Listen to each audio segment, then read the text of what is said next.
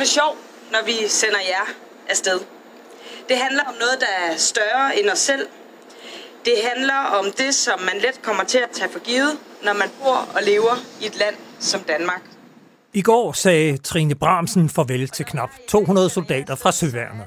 Ombord på fregatten Iver Wittfeldt er de lige nu på vej mod Iran for at deltage i en fransk ledet mission som beskyttelse for den internationale handelstrafik i Hormuzstrædet. I denne første udgave af Frontlinjen stiller vi udenrigsminister Jeppe Kofod spørgsmålet, hvorfor?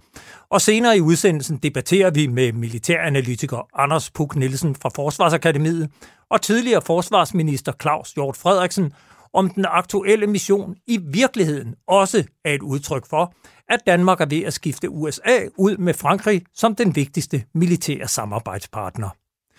USA er stadig verdens førende militære stormagt, men præsident Trump har flere gange gjort det klart, at Europa må tage et større militært ansvar, bruge flere penge på forsvar og i langt højere grad end hidtil kunne forsvare sig selv.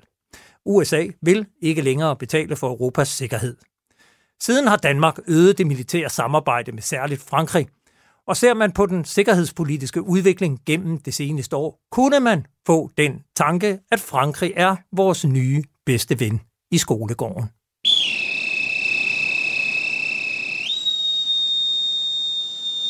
Og så i øvrigt, velkommen. Mit navn er Peter Ernstved Rasmussen. Jeg har en fortid som reserveofficer i den kongelige livgarde, og jeg har været udsendt to gange med det danske forsvar til Bosnien i 1993 som sergeant og FN-soldat, og til Irak som presse- og informationsofficer med den danske bataljon i perioden fra 2004 til 2005. Jeg er også uddannet journalist, og jeg driver til daglig netmediet Olfi, som dækker dansk forsvars- og sikkerhedspolitik med en kærlig og, tør jeg godt sige, kritisk vinkel. Og så er jeg din nye vært på dette program, som vi har valgt at kalde Frontlinjen. Her bevæger vi os på hele spektret. Vi taler med soldaterne, som løser opgaverne ude i den skarpe ende. Vi sætter os også op i den virtuelle helikopter og taler med politikerne bag de afgørende beslutninger, ligesom vi analyserer begivenhederne med begavet debat.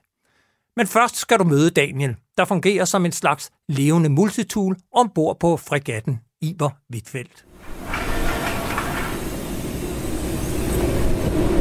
Fregatten Ivar Wittfeldt ligger side om side med sine to søsterskibe på flodstationen i Korsør. Foran skibet kører en gaffeltruck rundt med den sidste proviant, der skal ombord. Vand, kaffe og mad til fire måneder, det fylder en del. Der er fire dage til afgang. Størstedelen af besætningen er ikke ombord, men dem, der er, de skal testes for corona. Så skriver du fuld navn, ja. CVR-nummer og får et telefonnummer, og så tjekker de selv, at det er rigtigt. Tak. En af de få ting, besætningen ikke har trænet udtale i gang. Med blokbogstaver med vand. Vi prøver lige igen. Blokbogstaver? Nå. Så er det, vi gør. Iført fuldt udstyr tager to sygeplejersker fra Testcenter Danmark imod dem enkeltvis. Du skal bare sådan set åbne munden højt, trække tungen ud og så sige ah, og så er det hurtigt overstået. Så siger du ah. Ah. Det er så fint. Så. Det var det. Mange tak. Ja, selv tak. Og rigtig god tur. For mange ombord er turen til Hormuzstrædet den første rigtige operation. Det gælder også den 22-årige nordjyde Daniel.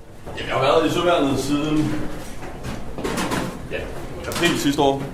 Daniel er høj og veltrænet, og med skarpt nyklippet hår i uniform ligner han stereotypen på en professionel soldat. Jeg er dækskast, øh, og vi er, jamen, vi er lidt skibets multitool. Vi, øh, vi kan rigtig mange ting. Vi, øh, vi øh, bestrider posten som rorgænger og som udkig, og vi sejler gummibåd, og vi tager helikopter ned og er suringsgaster, når den lander. Og vi, også, vi vender også til MG'er, maskingevær og let maskingevær, når vi øh, laver klar til kamp. Så vi er, over, vi er over det hele på skibet, og også ganske mindre vedligehold og rengøring. Men øh, nu er vi så nået op på broen, og det er her, vi bruger rigtig mange af vores vågne timer op, også nattetimer. Fra broen er der 180 grader udsigt over flådestationen. Papirkort over både Hormuzstrædet og ruten derned findes ombord, men alt foregår digitalt. Computerskærm, håndtag og hundredvis af knapper fordeles ud på arbejdsstationerne. I midten står rorgængeren stol. Egentlig troede jeg, at posten tilhørte en person i toppen af hierarkiet, men faktisk tilfælder den dæksgasten. Vi har noget, der hedder en non tæller Den sidder her. Det er den, vi øh, bruger til at indikere rorvinklerne med. Så kan vi så dreje mod styrbord eller mod bagbord, altså mod højre og venstre. Vil du prøve at beskrive den følelse, man har, når man sidder og, og styrer et skib, der har den størrelse, som det her har? Jamen, jeg synes ikke rigtigt, man lægger mærke til størrelsen, når man sidder heroppe, fordi man, man ser jo ikke rigtigt det, der foregår bagved sig. Så det er jo faktisk kun det, man ser foran, og det er kun stævnen. Men øh, det er en super fed følelse. En øh, fantastisk udsigt, som man ikke øh, finder nogen andre steder i verden. Han får det til at lyde let, og det er det måske også ude på Nordsøen, hvor pladsen er tæt på uendelig, og de forbipasserende skibe ikke har onde hensigter. Men om få dage er det ikke længere træning. Til dagligt, når vi sejler, og der, der er ingen far er, så er vi selvfølgelig omkring 3 eller 4 personer heroppe. Men lige snart vi går i det, der hedder klar til kamp, øh, klar til skib, så, øh, så udvikler situationen sig lidt mere, og der kommer mange flere personer herop til. Det er alt. Kort info herfra. Nu øh, står der ikke ret mange øh, flere i øh, kø øh, til at komme ind og blive kodet. Så øh, vi er ved at være i mål ud fra. Hvis I jo ikke øh, har hørt det, Så kommer han også i skal radioen. komme op til officersmessen. Det er ved at være sidste chance. Slut. Hvis nu vi sejler, øh, ja, lad os sige, vi sejler ned i Hormstrædet, så kan vi gå op i et beredskab, hvis vi mener, der er en øget trussel mod os. Okay. Så kan vi få yderligere folk herop, som kan rende ud og bemande TMG'erne, hvis det bliver nødvendigt. De tunge maskingeværer bag broen mangler stadig at blive monteret. Men fra de tomme stativer på reglingen kan vi se tilbage over hele fregatten. Fra stævn til agter måler den 140 meter. Dertil kan jeg så tilføje, at den indvendigt har syv etager. Hvor lang tid tager det, før man sådan kan finde nogenlunde rundt på sådan et skib her? Uh, det kommer an på, hvilket skib du er på, men jeg vil lige sige, at det skib, hvor vi er nu, der går nok... Ja, du er dæksgas, der går nok et par måneder, så er du øh, ret fortrolig med det. Men i andre sektioner, hvor du ikke bevæger dig så meget rundt på skibet, hvis du sidder oppe i operationsrummet, så er de primære steder, du bevæger dig, når vi er ude at sejle, det er jo messen, hvor vi sidder og spiser, og idrætscenteret. Og så er der selvfølgelig øh, operationsrummet, hvor de sidder oppe. Men resten af skibet kommer de måske ikke så meget ud på, som vi andre vi gør. Vi bevæger os jo sådan set over det hele. Fra helikopterdækket udfører Daniel os ind til redningsstationen, og så igen ud for til en af de store gummibåde, og så ind til motionsrummet, og derfra en dæk eller to ned til kahytterne. Alle steder har han opgaver eller kommer hver dag. Daniel, nu vil vi komme ind på dit værelse jo. Ja. Og der er, øh, jeg ved ikke om det er obligatorisk, men der er i hvert fald et Dannebrogsflag, øh, som, som hænger. Så har vi et, øh, et, øh, hvad hedder det, et, et juleølsflag. Det, men altså, det, er jo det er lidt mere personligt herinde, vil jeg sige, end, Det er, det er øh, super, end de andre. Øh, vi har også øh, en masse billeder, der er hængt op øh, rundt omkring. Men det, det er klart, at øh, det kan jo ikke hænge sådan her hele tiden. Så lige så snart, at vi går i klar til kamp, så skal det hele pakkes ned. Så det går ikke, at det... øh, At man ikke kan ja. se, hvor man går hen. hen. Plakater, der er det hele. Hvad hedder det? Gider du ikke gøre mig en tjeneste? Jo. Hvad hedder det? Jeg har noget vasketøj dernede. Jeg skal nok selv, selv smide dit tøj til mig. Ja. Øh, men gider du ikke selv at smide det under min seng? Bare inden øh, ved. Gangen med kahytterne emmer af dagligdag, og Daniel fortæller, at det kun er et spørgsmål om tid, før DVD-sæt med huset på Christianshavn og Ringes Herre begynder at cirkulere. Hvad har du øh, selv, du skal nå inden, øh, inden afgang? Ja, jeg har faktisk nået øh, de fleste ting. Jeg har fået sagt øh, farvel til de fleste kammerater og til familien, og, og skrevet de breve, som nu skal skrives. Så har jeg fået fest, det jeg skulle fest. Så, så jeg er faktisk lidt mindre klar. Jeg skal bare lige ud og handle det sidste shampoo ind, så, øh, så er det klar til snart. Kan man simpelthen stadigvæk skrive, øh, skrive et brev, eller hvad? Ja, vi har øh, vores sidste vilje, øh, som man skal skrive. Og det er jo selvfølgelig øh, i tilfælde af, at vi ikke øh, kommer tilbage. Så der øh, skal man selvfølgelig lige have planlagt, øh, ja, hvilken begravelse du godt tænke dig at holde. Hvem skal med? Hvem skal bære kisten? Øh, ja, hvilken sten skal det være? Hvilke, hvilke sange, salmer skal være? Er det første gang, at du har skrevet en brev, eller har du prøvet det før på nogle andre det, det opgaver? er første gang, at det skriver sidste vilje. Så det var lidt interessant at prøve. Ja, det må være noget specielt, der skulle forholde sig til, tænker jeg. Ja, det, man tænker der på, hvad man skal skrive til folk, øh, hvis man ikke kommer tilbage. Så man får da også lige tænkt en gang over, ekstra gang over sin livssituation. Og hvem man egentlig holder af, og hvem der egentlig skal have et farvelbrev, hvis man tænker over, jamen, hvis nu jeg ikke er her i morgen, hvem vil jeg så gerne sige tak til? Så det er jo egentlig de øh, tanker, der går igennem hovedet på en. Det der med, at øh, der muligvis kan opstå en farlig situation, det er måske ikke så meget, det ligger bagved. Så det har været en sund oplevelse for mit vedkommende i hvert fald. Så kan jeg også genbruge den igen næste gang. Vores sidste stop på skibet er uden for de menigesmesse.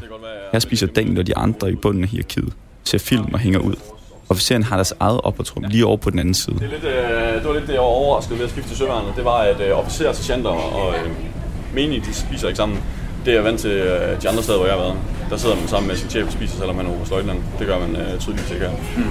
Da jeg senere taler med chefen ombord, fortæller han, at hierarkiet i det danske søvand er meget fladt. Det er ikke længere påkrævet at være dis, og en gast, der banker på døren hos skibschefen, vil man aldrig se hos amerikanerne eller franskmændene. Netop de her elementer gør en fregat interessant. For den er både en arbejdsplads med 150 mennesker og et socialt økosystem, hvor folk går op og ned af hinanden i måneder. Oven i det er den så også en regulær krigsmaskine. Jeg har Mina. Indmand.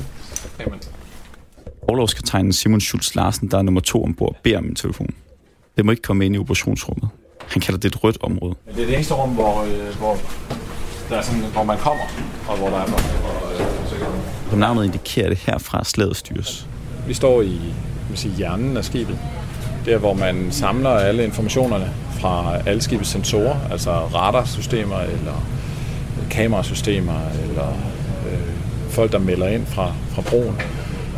Øhm, og så, øh, så behandler man det, har det i nogle store... Øh, det, er jo, det er jo et rum fyldt af computerskærme og, og EDB-udstyr, som gør, at man kan samle alle informationerne og sådan præsentere det billede, som man så skal bruge til at træffe beslutninger på. Rummet minder om en internetcafé med tre rækker af skærme og ikke det mindste sollys. Men allerbagerst, alene og let hævet, står chefens stol. Hvis du vil finde ud af, om fregatten er i en farlig situation, er det her, du skal kigge ind. Et næsten tomt rum er et godt tegn. Mange mennesker er det modsatte. Og så på den forreste række, så det er virkelig dem, der skal kunne agere med våbensystemerne. Øh, Så deroppe, der sidder de klar til så at, at bruge øh, våbensystemerne, hvis der er behov for det. Nu skal vi selvfølgelig passe på med at læse alt for meget op på, hvad der står på skærmene, men jeg kan sige, at der er en skærm foran, hvor, hvor der bare står Anti-Submarine Warfare. Og det siger vel meget godt, hvad, hvad der egentlig foregår inde i, i det her rum blandt andet. Ja, det er jo, det er jo en af, af de øh, opgaver, der er. Det er jo sådan øh, anti-ubådskrigsførelse. Øh, Udover torpedoerne til undervandskrig og maskingeværne bag broen, så råder fregatten over tre kanoner og missiler til at ramme mål på land og ude på vandet og også i luften. Udstyret står placeret i en missilbrønd, som Simon Schultz Larsen kalder det. Og da vi står og kigger her, passerer tre russiske flådefartøjer pludseligt forbi ude på Storebælt. Hvad siger du, det er tre russiske fregatter, der går igennem, eller hvad? De har været ind til store havnefest, eller det var flådens dag i St. Petersborg. Ja. Så vi er på vej ud op igennem Storebælt, og så sejler vi øh, rundt om rundt om Skagen. det er vel i virkeligheden de andre klasser på vej ud til dem nu, er det ikke også det? Det er det givetvis. Der går så de, der går dansk skib ud og, og følger dem på vej, Ja, eller? det gør det jo typisk. Altså, øh, vi, vi, vi skal jo holde øje med, når der går andre øh, landes krigsskib igennem vores farvand, så, så sejler vi selvfølgelig ud og, og kigger på, hvad de laver og holder øje med. Det er sådan helt... Sådan en opgave er hverdagen for søværnet. Turen til Hormuzstrædet er det modsatte, som kommandørkaptajn Kim Skødt fortæller mig. Det er ham, der er chefen ombord. Vi træner rigtig meget øh, i, i dagligdagen, hvis man kan sige det sådan, og det er jo heller ikke hver eller anden dag, at, at har en, en mission på den her, af den her karakter. Og derfor, 268, kontakte kontroller, 268, slut. og derfor er det selvfølgelig også væsentligt for os, at vi kommer ud i, i et miljø, øh, som er anderledes end et, et træningsmiljø, øh, for ligesom at, at få den der øh, opgave ind under huden også, så vi også øh, er ude i den, i den skarpe ende, eller i hvert fald kan være klar til at øh, agere i den skarpe ende. Konkret får den danske fregat udstukket et område af Hormuzstrædet, som de skal patruljere. Og kommer de i en situation, hvor der skal affyres våben, så skal Kim Skødt ja. Jamen, der er jo en del, der er rigtig mange sikkerhedsniveauer og sikkerhedskæder øh, i forhold til anvendelse af våben. Og det er fuldstændig rigtigt, der er ingen grund til at lægge skjul på, at der er selvfølgelig en, en hovednøgle, om du vil, øh, til, øh, som, som jeg så har øh, som chef. Øh, så den, den bærer jeg på mig. Så den er altid... Øh... Ja, det er den, og, og, det, og ja, men det kan også, øh, den kan også uddelegeres afhængig af, hvilket beredskabsniveau vi er i. Øh, Fordi som sagt, hvis vi er i et højt beredskab i, i lang tid, så, øh, så kan jeg jo ikke nødvendigvis være til stede 24 øh, timer i døgnet. Så, så der har vi sådan en, en helt klar matrix for, hvordan det skal håndteres. Kan, kan man se den, eller er det, er det, sådan, er det en hemmelig Det er bare, det er bare en, som en husnøgle, du kælder derhjemme, vil jeg sige. Jeg tror, den der er mærket Ruko, hvis jeg kan tage helt fejl. Så øh, det, ja, ja, så det er ikke... øh, Det er måske ikke sådan en rød nøgle, som du forestiller dig i øh, USA eller et eller andet, men nej. En af de særlige ting ved missionen til Hormuz er, at den foregår uden for regi af NATO, EU eller FN. Missionen ledes i stedet af franskmændene. Men det betyder altså ikke, at Danmark kortvarigt indlemmes i den franske flåde. Jeg har godt nok haft øh, fransk øh, på officerskolen. Øh, jeg tror, min karakter ud af det, den afsmitter, at det vil nok ikke være nogen god idé, at jeg begynder at kaste mig ud i, i fransk. Men det er jo et sprog, som jeg super gerne kunne tænke mig at, at lære lidt mere, om ikke andet, man kunne bruge som uh, turist uh, om sommeren i Frankrig. Men uh, jo, det er jo, altså der er ingen tvivl om, at uh, franskmændene specifikt er jo selvfølgelig uh, af gode grunde meget begejstret for os at, at tale fransk, men det er ikke noget problem for dem uh, at hvad hedder det, tale uh, engelsk. I hvert fald ikke på det niveau, som, som vi skal benytte i forhold til operationen her. Det, det er ikke noget problem. Det er jo standard NATO-procedurer og processer, vi, vi benytter os af.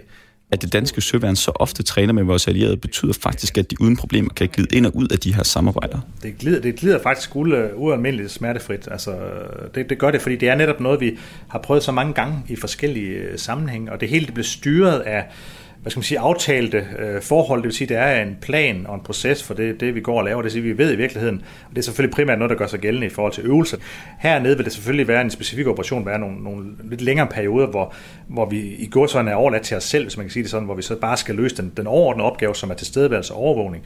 Øh, og så er det mere sådan, når du kommer i, i, i samarbejde med, med andre enheder til søs, at du går over i nogle andre lidt mere, øh, øh kan, lad os kalde det subtaktiske, hvad hedder det, procedurer. Øh, men, men generelt set så er det overhovedet ikke øh, noget problem. Øh, det er det ikke, fordi det netop er kendte nationer, som vi har arbejdet sammen med masser af gange. Inden jeg forlader den øverste kommanderende skemakker, hvor dronningen og prins Henrik hænger omgivet af krydsede sabler, spørger Kim Skørt, hvordan stemningen er i besætningen. Der er kriller i maven. Vi, vi ser virkelig meget frem til den her opgave. Det bliver hyper super spændende, øh, virkelig, øh, for os alle sammen. Og det er jo noget af det, vi faktisk lever for. Altså alle os, der er ansatte søværende, har været her rigtig mange år. Det er det her, vi lever for, vi skal ud i verden. Og hvad hedder det, løse de opgaver, vi nu har pålagt. Og så prøve det, de ting af, vi har trænet gennem øh, lang tid for at opnå øh, det her høje beredskab. Så det er en meget, meget interessant og spændende opgave, som vi ser rigtig meget frem til. Og det, er det britterne, der siger join the Navy and see the world? Ja, det er korrekt. Det, det tror jeg også, der er mange her, der vil skrive under på.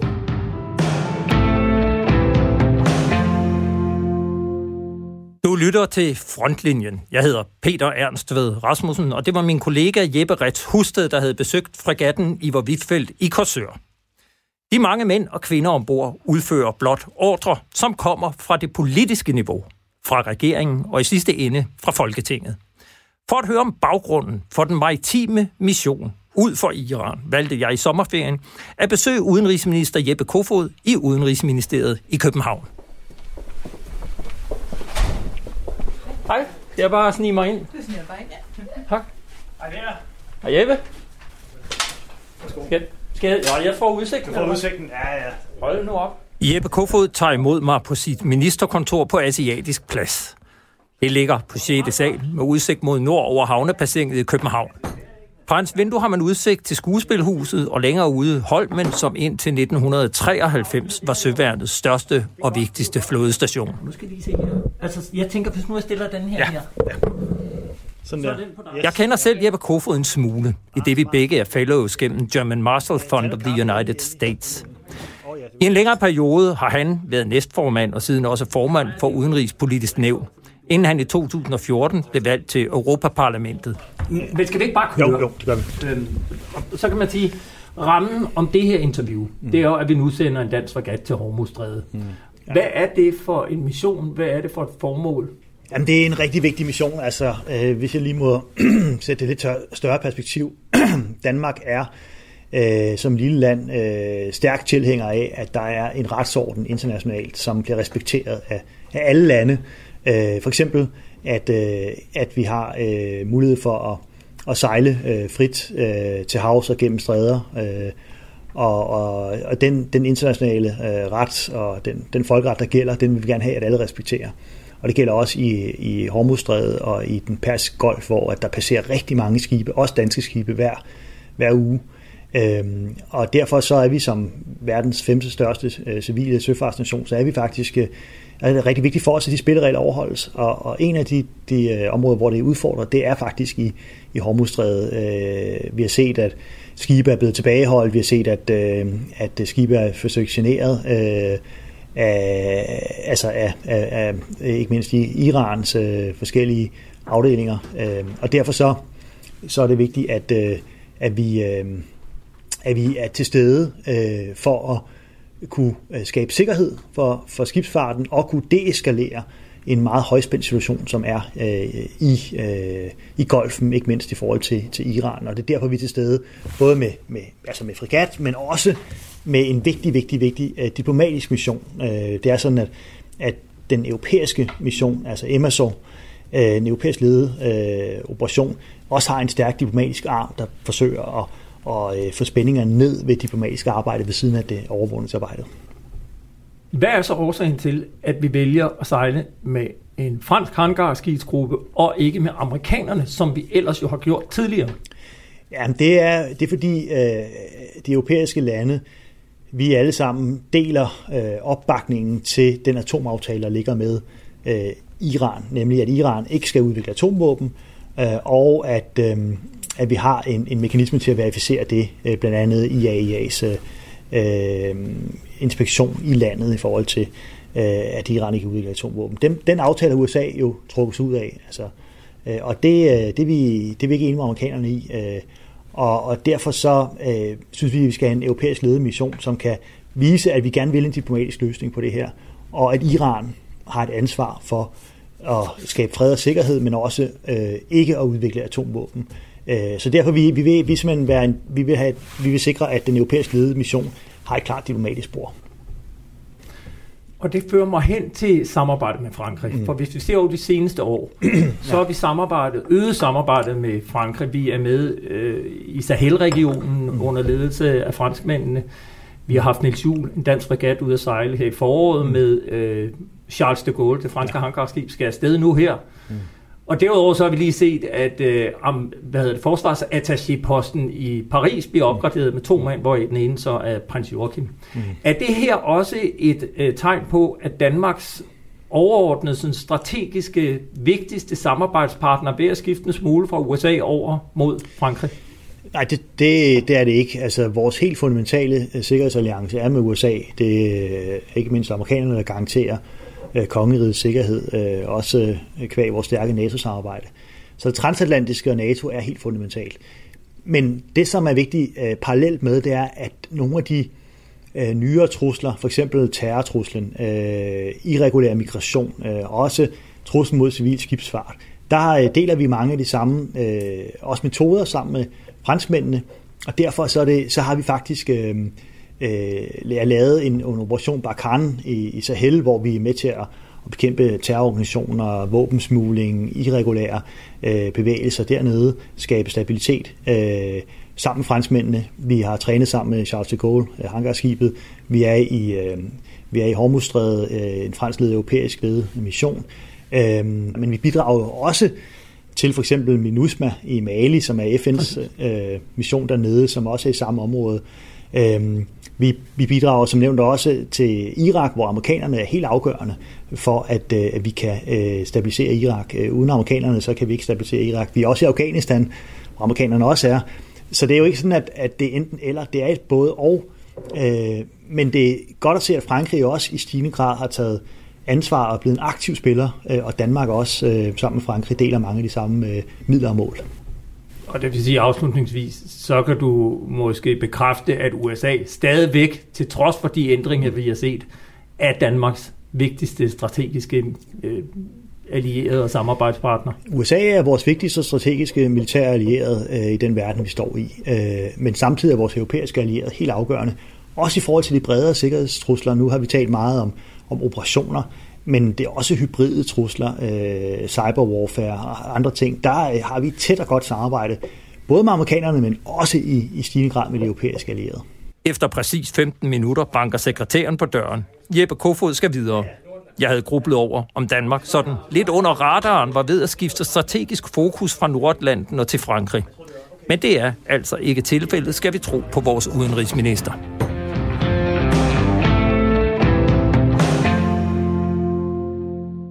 Så vil jeg gerne øh, byde velkommen til Claus Hjort Frederiksen, tidligere forsvarsminister for Venstre.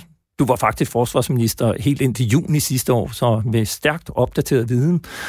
Og så ikke mindst til overlovskaptajn Anders Puk Nielsen fra Forsvarsakademiet. Vi har lige hørt øh, udenrigsminister Jeppe Kofod sige, at øh, USA stadig er Danmarks vigtigste militære samarbejdspartner. Claus Hjort Frederiksen, er du enig i det? Ja, det er jeg grundlæggende enig i. Det er USA, som jo i yderste øh, fald garanterer vores øh, sikkerhed øh, her i, i Danmark. Så derfor er det hovedalliancen, øh, øh, vi har, og det er jo også det, vi i den daglige politik øh, lægger meget, meget stor øh, vægt på. Men jeg skal jo indrømme, at der har været lidt slinger i i butikken øh, med den nuværende præsident i, i USA, som jo har bragt noget usikkerhed ind i det. Men det ændrer ikke ved den kendskærning, at øh, det er USA, der er vores hovedallierede. Anders, vi har jo nu en fregat på vej mod Hormuzstrædet, og og samarbejder på mange punkter med Frankrig. Er, er du enig i øh, Claus Hjort Frederiksen og øh, Jeppe Kofod om, at USA er den vigtigste samarbejdspartner? Ja, det er jeg egentlig. Øh, det er stadig USA, der er øh, den vigtigste partner for, for Danmark. Øh, og og det er det både fordi, at vi har den her lange historie med, med samarbejde med USA, men også fordi de bare er så så meget stærkere end alle de andre, så der er ingen tvivl om, at i sidste ende, så er det USA, der er garanten for, for den sikkerhed, som vi nyder i Europa i dag at der så har været, og det er jeg jo så helt enig med, med Claus Hjort Frederiksen i, at øh, altså, der har været øh, igennem den, de, de seneste år en, en, øh, en, en tendens, hvor man er blevet mere i tvivl om, hvor man i virkeligheden har USA, og, og Donald Trump har jo sagt nogle ting, som har gjort, at man er blevet mere i tvivl øh, om, om, om hvorvidt vi nu kan lægge alle ikke i den kurve. Og det er egentlig sådan, jeg ser meget af det her samarbejde med Frankrig, sådan en, en form for, for helgardering, hvor vi, øh, vi prøver at, at, at ikke lægge alle vores æg i en kurv, men sprede dem lidt. Altså, hvis man nu ser netop på de seneste år, altså bare efter du forlod øh, forsvarsministerposten, vi har nu øh, helikoptere, der flyver franske soldater rundt i Sahel-regionen i det, der hedder Barkhane operationen. Vi samarbejder med franskmændene i en FN-mission i Mali. Vi har sejlet med Charles de Gaulle her i foråret, hvor en samsejlads med et amerikansk hangarskib blev annulleret eller aflyst øh, fordi amerikanerne sendte deres hangarskib i stedet for til Nordlanden, så røg det mod Hormuzstrædet. Og nu skal vi så sejle med franskmændene i, øh, i, i Hormuzstrædet. Og samtidig så har vi jo set en, en opgradering af øh, forsvarsattaché-posten i Paris, hvor vi nu skal have to mand, hvor den nye forsvarsattaché er, er kron, øh, undskyld, ikke kronprins, men, men prins Joachim. Så en lang række, øh, i hvert fald, tegn på, at samarbejdet med Frankrig er øget. Hvad er det, der er sket i løbet af det seneste år i forhold til vores øh, samarbejdspartnere, når man ser både på Frankrig og USA? Jamen altså, jeg tror ikke bare, man kan sige det seneste år. Vi har jo måttet konstatere, eller kan konstatere, at USA's interesser nu i stigende grad er øh, Kina øh, og øh, det sydkinesiske øh, hav, og det signalerer de jo øh, meget, meget tydeligt. Og derfor har de jo lagt vægt på, og Trump har gjort det på sin særlige façon, at øh, europæerne skal løfte øh, en større del af, af ansvaret. Og det er jo sådan set et led i den udvikling, at vi kan se, at øh, vi prøver at opbygge nogle, nogle samarbejder. Vi har jo med englænderne i spidsen et øh, initiativ øh, kørende. Øh, vi har nu øh, med franskmændene. Og jeg må også sige, altså de to initiativer, både det engelske og det franske, øh, er jo af lande, som er villige til at deltage i nogle missioner, og som også er kendt for at kunne træffe nogle hurtige beslutninger. Og det, der jo er bekymrende, sådan set, hvis man ser på et EU-perspektiv, eller øh, man skulle se på øh, et europæisk NATO-initiativ, øh, der tvivler jeg på, at der er beslutningskraft til at foretage sig øh, noget rigtigt. Altså, man kan godt sidde og snakke om det osv., men øh, situationen er jo meget ligesom den var i i, på, i Balkan øh, i sin tid, at europæerne sad og snakkede og snakkede og snakkede, og til sidst så måtte amerikanerne gå ind og, og starte det. Og det, det er lidt det, jeg synes, der er det, hvad skal man sige, lidt farlige øh, perspektiv. Men hvis vi så ser på samarbejde med franskmænd. Du nævner selv britterne. Vi har jo gennem mange, mange år haft et meget, meget tæt samarbejde med britterne. Ikke mindst i øh, Afghanistan. Og jeg tror, at de fleste vil sige, at britterne så, om ikke har været den vigtigste, så den næstvigtigste samarbejdspartner. Kan man sige, at øh, det vi måske ser her, er, at Frankrig er ved at overtage rollen som Danmarks næst, næstvigtigste samarbejdspartner i forhold til britterne? Anders?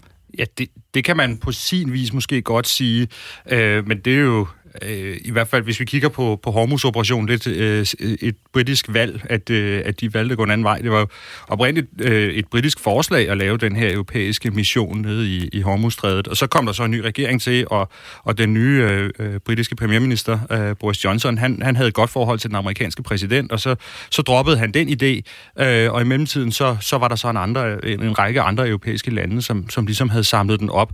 Og det er jo, det er jo derfor, vi så nu øh, ser i, i, i forhold forhold til en Hormuz-operation, at, at Danmark er med i en fransk ledet operation i stedet for en britisk ledet operation, men det var jo oprindeligt et britisk forslag. Altså nu foregår denne her øh, mission i Hormuzstrædet i øh, regi af det, der hedder European Intervention Initiative. bedre kendt som EI2. Og jeg ved, Claus, du var selv i Luxembourg, tror jeg det var, på et forsvarsministermøde, hvor du underskrev aftalen, som jo er et fransk initiativ på en måde at samarbejde militært i Europa. Vi har jo stadigvæk et øh, forsvarsforbehold, men det her EI2 giver os jo så mulighed for at deltage i europæiske militære operationer. Og det her er vel, som jeg forstår det, første gang, man rigtig ser initiativet rullet ud.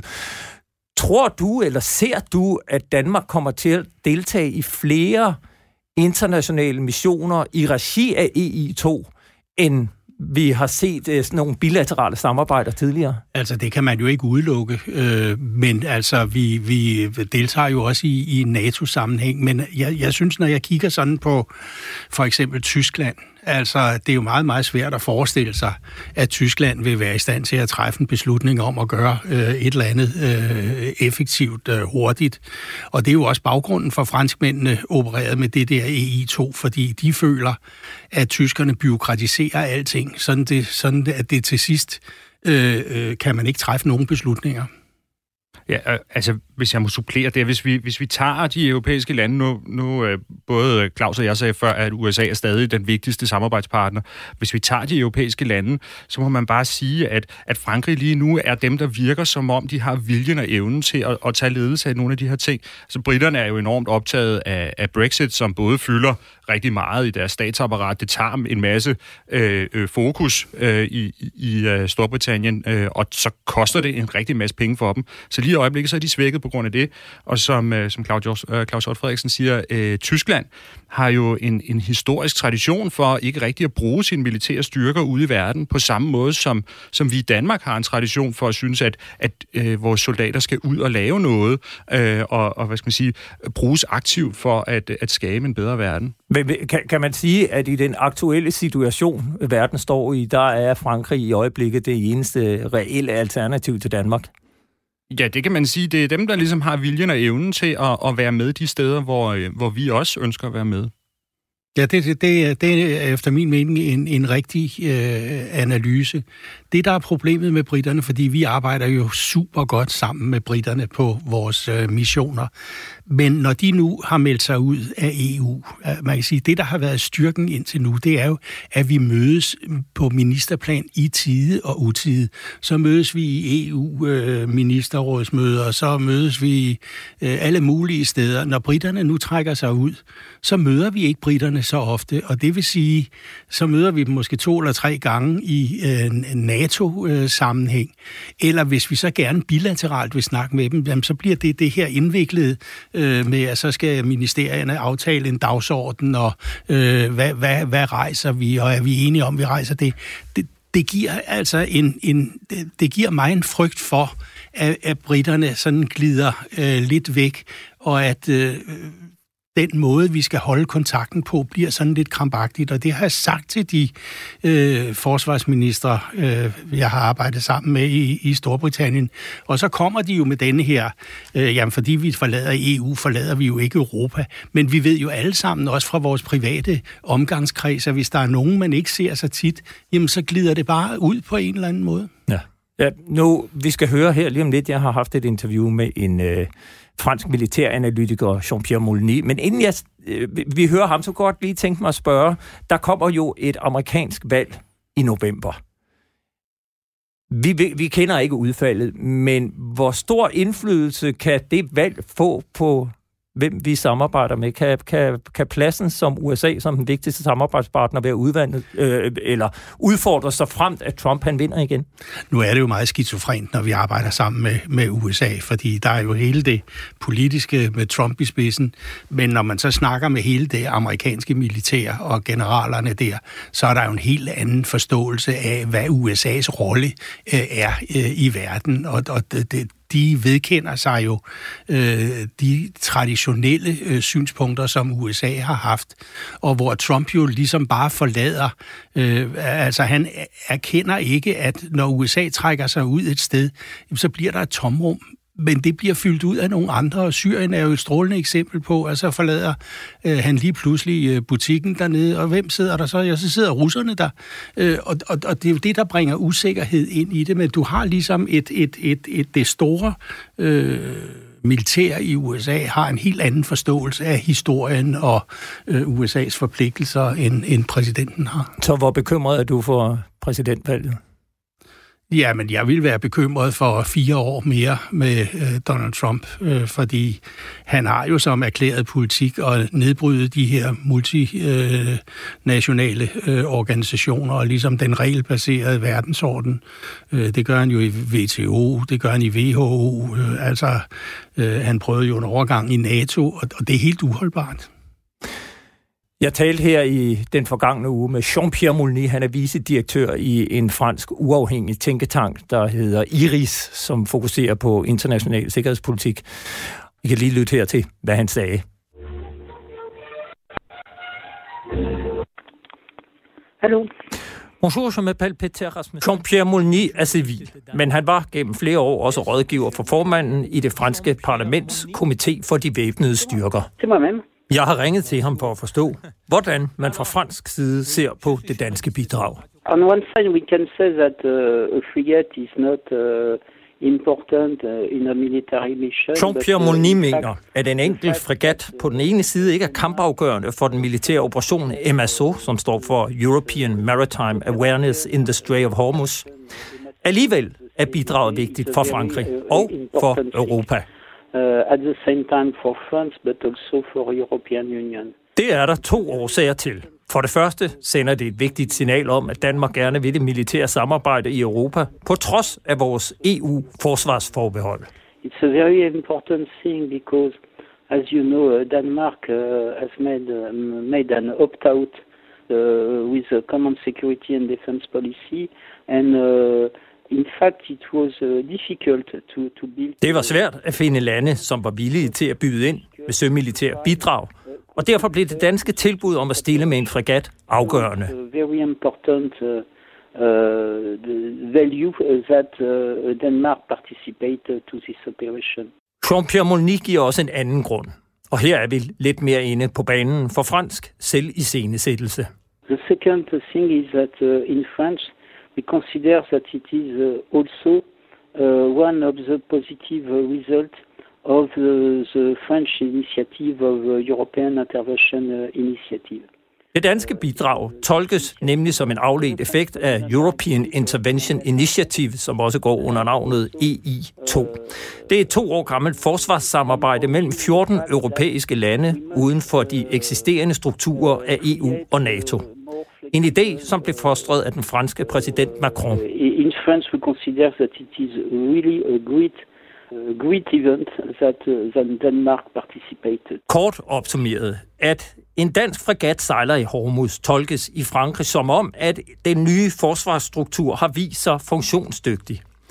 Den militære del af missionen i Hormuz er opkaldt efter en mytisk græsk figur, Agenor, eller Agenor, der som far til Europa forsøger at beskytte sin datter. Jeg kan derfor ikke undlade at spørge Jean-Pierre Moulny, om Danmark også bidrager til at puste til drømmene om at se Frankrig overtage scenen som Europas militære stormagt. I don't, in fact, I don't think so. Uh, if, if you take the... Efter at have grinet til en start, forklarer Jean-Pierre Moulny, at Frankrig blot prøver at sikre freden i Hormuz. Han mener ikke, at Frankrig har selvstændige ambitioner med missionen. Simply France trying uh, to, to Uh, Euh, to have euh, euh, a, a, a European uh, role, but uh, to stabilize the situation and to ease the tension. Jeg står her i studiet med militæranalytiker og overlovskaptajn Anders Puk Nielsen fra Forsvarsakademiet, og ved siden af sidder Claus Hjort Frederiksen, tidligere forsvarsminister for Venstre i dag medlem af Folketinget. Og vi har jo lige været igennem en snak om Danmarks overordnede strategiske samarbejdspartner. Nu kunne jeg godt tænke mig at fokusere mere målrettet på den mission, som fregatten Ivar Wittfeldt i øjeblikket er på vej ned til, nemlig denne EMASO, altså Europæisk øh, Maritime Awareness øh, mission i Hormuzstrædet. Jeg kunne måske starte med at spørge øh, Anders, hvor stor en betydning har den mission for det europæiske forsvarssamarbejde? Den har et... Øh, altså, den har jo forholdsvis stor, en, en stor betydning i den forstand, at det er øh, det europæ, de europæiske lande, der tager et ansvar for en situation, som, øh, som, som er nede i Hormuzstrædet, men samtidig så er det jo også et markant signal, at man her øh, organiserer sin egen militære operation øh, til at operere i samme område, hvor der i øvrigt også er en anden øh, operation, man bare kunne have, have, have meldt sig til, nemlig øh, den, der er under amerikansk ledelse, og hvor amerikanerne jo rigtig gerne ville have, at de europæiske lande var med. Øh, så der er jo sådan et, et markant øh, øh, signal i at sige, ej, vi vil faktisk ikke gå med der, vi vil hellere betale lidt ekstra, og så være os selv. kan det ikke provokere amerikanerne? Ja, givetvis. Altså, men det, er, det viser jo også, at, at den her situation nede i Hormuzstrædet er ret unik, fordi det måske øh, øh, for første gang sådan i, i, i virkelig markant grad viser, at europæerne og amerikanerne har forskellige interesser. I dybest set så, så mener mange europæiske lande jo, at det er amerikanernes skyld, at der lige nu er problemer nede i Hormuzstrædet, og derfor så har man ikke vil give amerikanerne den her, øh, øh, øh, den, den her præmie, at man gik med i deres operation, som, som jo kunne tolkes som en form for støtte. Claus Hjort, er du enig i, at, at den danske deltagelse er nødvendigt for at forsvare danske interesser? Jamen, jeg mener, vi jo for øh, altså øh, par årtier siden jo øh, besluttet at være aktiv øh, internationalt. Altså øh, indtil øh, murens fald, der levede vi jo i smug øh, og deltog ikke i nogen som helst øh, ting. Men så med, med øh, Balkan og med øh, Irak, øh, der besluttede vi så at melde os ind og også påtage os et ansvar. Og det øh, har øh, været en rigtig, rigtig god beslutning, og derfor er det, vil vi også deltage i Hormuzstrædet, fordi det har jo også stor betydning for Danmark, fordi øh, der er jo utrolig mange skibe, der sejler igennem der med, med olie og, og, og andre ting, og, og hvis det bliver lukket, jamen så får vi andre også problemer. Så for, for mig er det helt naturligt, øh, at vi også yder øh, vores bidrag øh, til at skabe sikkerhed i verden. Jeg kunne fristes til at spørge, Anders, hvad får Iran ud af den her konflikt? Har, har Iran nogen mål ved at lave den ballade, de gør i Hormuzstrædet? Ja, det er jo... Øh, Øh, altså, grunden til, at vi nu skal der ned, det er jo, at der var en masse ballade i, øh, i hen over øh, foråret og sommeren øh, 2019, øh, hvor der var øh, øh, først en, en række øh, sådan lidt uforklarlige eksplosioner på handelsskibe, der, øh, der sejlede gennem Hormuzstrædet, eller som lå opankret nede i Omanbugten.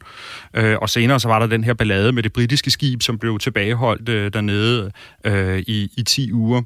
Øh, og, og, og i det hele taget var Øh, det, det, Iran gjorde en del, virkede det til, for at få hormostrædet på, øh, på verdens dagsordenen.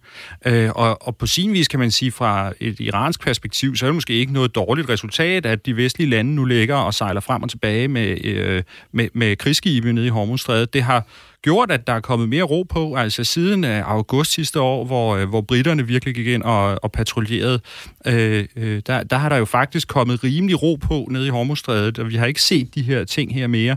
Men til gengæld så, har, så, så er Hormuzstrædet jo på dagsordenen på, på alle møder og, øh, og lande, i, som, som Danmark bidrager nu og sender rent faktisk skib derned og bruger penge på det. Øh, så, så på den måde så har Iran jo sikret sig at vi ikke glemmer dem, og at det ikke kun er dem, det går ud over, at den her atomaftale er blevet, øh, blevet ophævet. Og, og, og hvad kan det langsigtede mål for iranerne være? Ja, det, det er jo så lidt det bekymrende fra vores perspektiv, kan man sige. Umiddelbart er der jo ikke noget... Øh, så, så, så længe den her konflikt står på, så virker det til jo at, at være til fordel for Iran, at sørge for hele tiden at holde gang i det, sådan, så vi er nødt til at blive ved med at sende skib derned. Og det er jo så det store spørgsmål. Hvem skal, hvem skal egentlig erstatte det danske skib? Altså, det danske skib kommer jo ned, og så øh, erstatter et hollandsk skib. Men altså, er det sådan, at vi skal have en fast turnus op og køre, og så videre? Det tror jeg godt, vi kan, kan se frem til. Og, øh, at skulle planlægge. Og, og det spørgsmål stiller jeg til dig lige om lidt, men jeg kunne godt lige tænke mig lige at høre dig, Anders. Altså kan man sige, at, øh, at ved at engagere alle disse internationale flådefartøjer, så får øh, landene, der deltager, også et interesse i at få afsluttet den mission, og dermed måske få lavet en eller anden aftale med Iran, som er mere gunstig for dem, end, end det, de har nu. Øh, ja, altså det, det er jo klart, altså for et land som Danmark, det, øh, at sende et skib til derned i øh, en enkelt gang, det er måske, hvad det er, men hvis det er sådan en fast turnus, hvor vi skal op og måske halvdelen af året i årrække have et skib liggende øh, nede i Hormuzstrædet, så kommer det til at være noget, der virkelig trækker tænder ud. For, så, så mange ressourcer har vi jo heller ikke at gøre godt med. Øh, og, og så, så Iran hvad skal man sige, fra, fra deres synspunkt, de ved jo godt, det ikke er, er os, der har trukket os ud af den her atomaftale, men de vil jo gerne have, at vi bruger ligesom vores indflydelse til at lægge pres på USA, sådan så USA bliver motiveret til at indgå en aftale igen. Og Claus, øh, tror du, at det her er en mission, der kommer til at vare længe? Altså som Anders siger, vi ved ikke engang, hvem der skal afløse Ivar Vetfeldt om, om fire måneder. Nej, altså det kan man godt forudse, øh, sådan set, at det, det vil vare ved, fordi når du har sådan et styre, som du har i, i, i, i Iran, altså så sidder de jo på total magten dernede, og de har jo tiden øh, for sig, og jeg ved ikke rigtigt, om nogen forestiller sig, at man kunne angribe øh, Iran og gøre noget, men altså, øh, det, det, det tror jeg ikke på, og derfor vil det blive en eller anden fast turnus, men det er jo helt rigtigt, at det koster rigtig mange ressourcer øh, for det danske forsvar øh, at have sådan et skib øh, afsted. Og hvor længe kan vi bære afsted?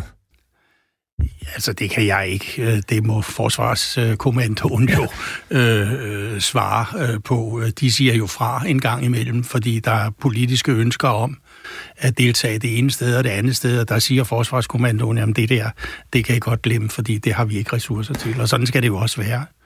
Men, men må jeg bare lige sige, det er jo en kæmpe en kæmpe ting for det danske forsvar at kunne deltage med en fregat i en amerikansk øh, hangarskibgruppe og i, i, i en fransk. Det giver jo en fantastisk erfaring øh, for, for, for øh, søværnet at, at øh, deltage i de her missioner. Hvis vi så lige kigger afslutningsvis på danske interesser, altså så har der jo været en udvikling omkring Arktis og Grønland gennem de seneste år med en øget militarisering, særligt fra Ruslands side.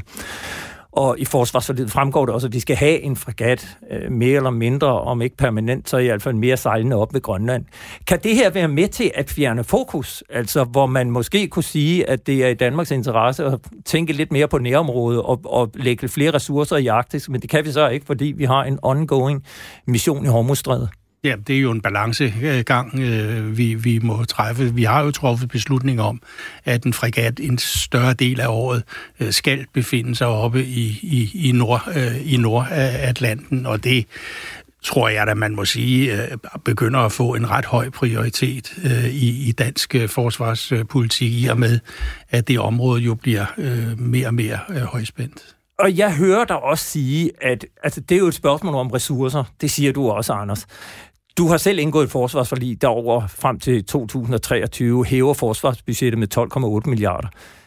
Kan vi godt forudse, at det næste forsvarsbudget, det også bliver øget, fordi vi simpelthen er nødt til at engagere os mere ude i verden på grund af den ændrede verdenssituation? Det mener jeg sådan set ligger i den øh, forlisaftale, vi, vi har truffet, at øh, forhandlinger om det næste forlig starter øh, på det punkt, øh, vi, vi øh, løfter det øh, til, og derfor vil det uværligt være sådan, at øh, vi skal bruge flere penge på forsvaret. Afslutningsvis øh, kunne jeg godt tænke mig så bare lige at høre jer. Der er jo nogle, der i hvert fald har den opfattelse af dansk udenrigs- og sikkerhedspolitik, at vi i Danmark ikke har en overordnet sammenhængende politik, men at vi ligesom springer fra tue til tue og siger, åh, der kommer noget her, hvor vi kan deltage med et lille bidrag og vi kan deltage her med et lille bidrag. Men det er jo et lille lands lod, at det skal foregå øh, på den måde. Altså, vi kan jo ikke øh, starte en krig, havde jeg sagt. Altså, vi kan yde vores bidrag øh, med, med allierede. Og når du nu siger, øh, at så sætter vi flag rundt omkring, jamen, det er jo også rigtigt, og det bliver vi så også stolte over. Men Øh, det er også vigtigt for dem, vi samarbejder med, at Danmark deltager, fordi Danmark er et demokratisk, øh, velrenommeret, respekteret land øh, ude i verden, og, og er ikke nogen tvivlsom partner i, i sådan nogle koalitioner. Så derfor er det vigtigt, det, det har været vigtigt for USA, det har været vigtigt for Stor, Storbritannien, at, at have Danmark med. Er du enig, at den symbolske værdi af Dannebro er, er vigtig for vores allierede? Jamen, Ja, det er den, øh, og, øh, og jeg er også fuldstændig enig med Claus i, at det er, øh, det, det er den dygtige småstatspolitik at øh, kunne komme ind der, hvor man har mulighederne. Det er ikke os, der kan gå ud og så fuldstændig rydde dagsordenen på den internationale scene ved, at, at vi siger et eller andet. Men vi kan påvirke den ved at være med, øh, sørge for at være med til møderne, være med i de operationer, der er, og så på den måde få indflydelse på, hvordan tingene foregår. Og der synes jeg egentlig, at, at, at operationen i Hormuz øh, også meget godt passer ind, ind i den måde at føre udenrigspolitik på så vil jeg egentlig bare sige uh, tak, fordi I uh, var med her i den første udgave af Frontlinjen. Tak til tidligere forsvarsminister Claus Hjort Frederiksen, stadig medlem af Folketinget for Venstre, og overlovskaptajn Anders Puk Nielsen, militæranalytiker på Forsvarsakademiet. Og til lytterne, vil jeg sige tak, fordi I lyttede med i denne første udgave af Frontlinjen, som altså har fokus på dansk forsvars- og sikkerhedspolitik. Vi sender hver tirsdag fra kl. 11.05 til 12, og jeg håber, I vil lytte med i næste uge. Har du idéer, ris eller ros, så er du velkommen til at sende en mail. Den hedder frontlinjen radio4.dk, og så håber jeg, at vi lytter ved på tirsdag. Tak for i dag.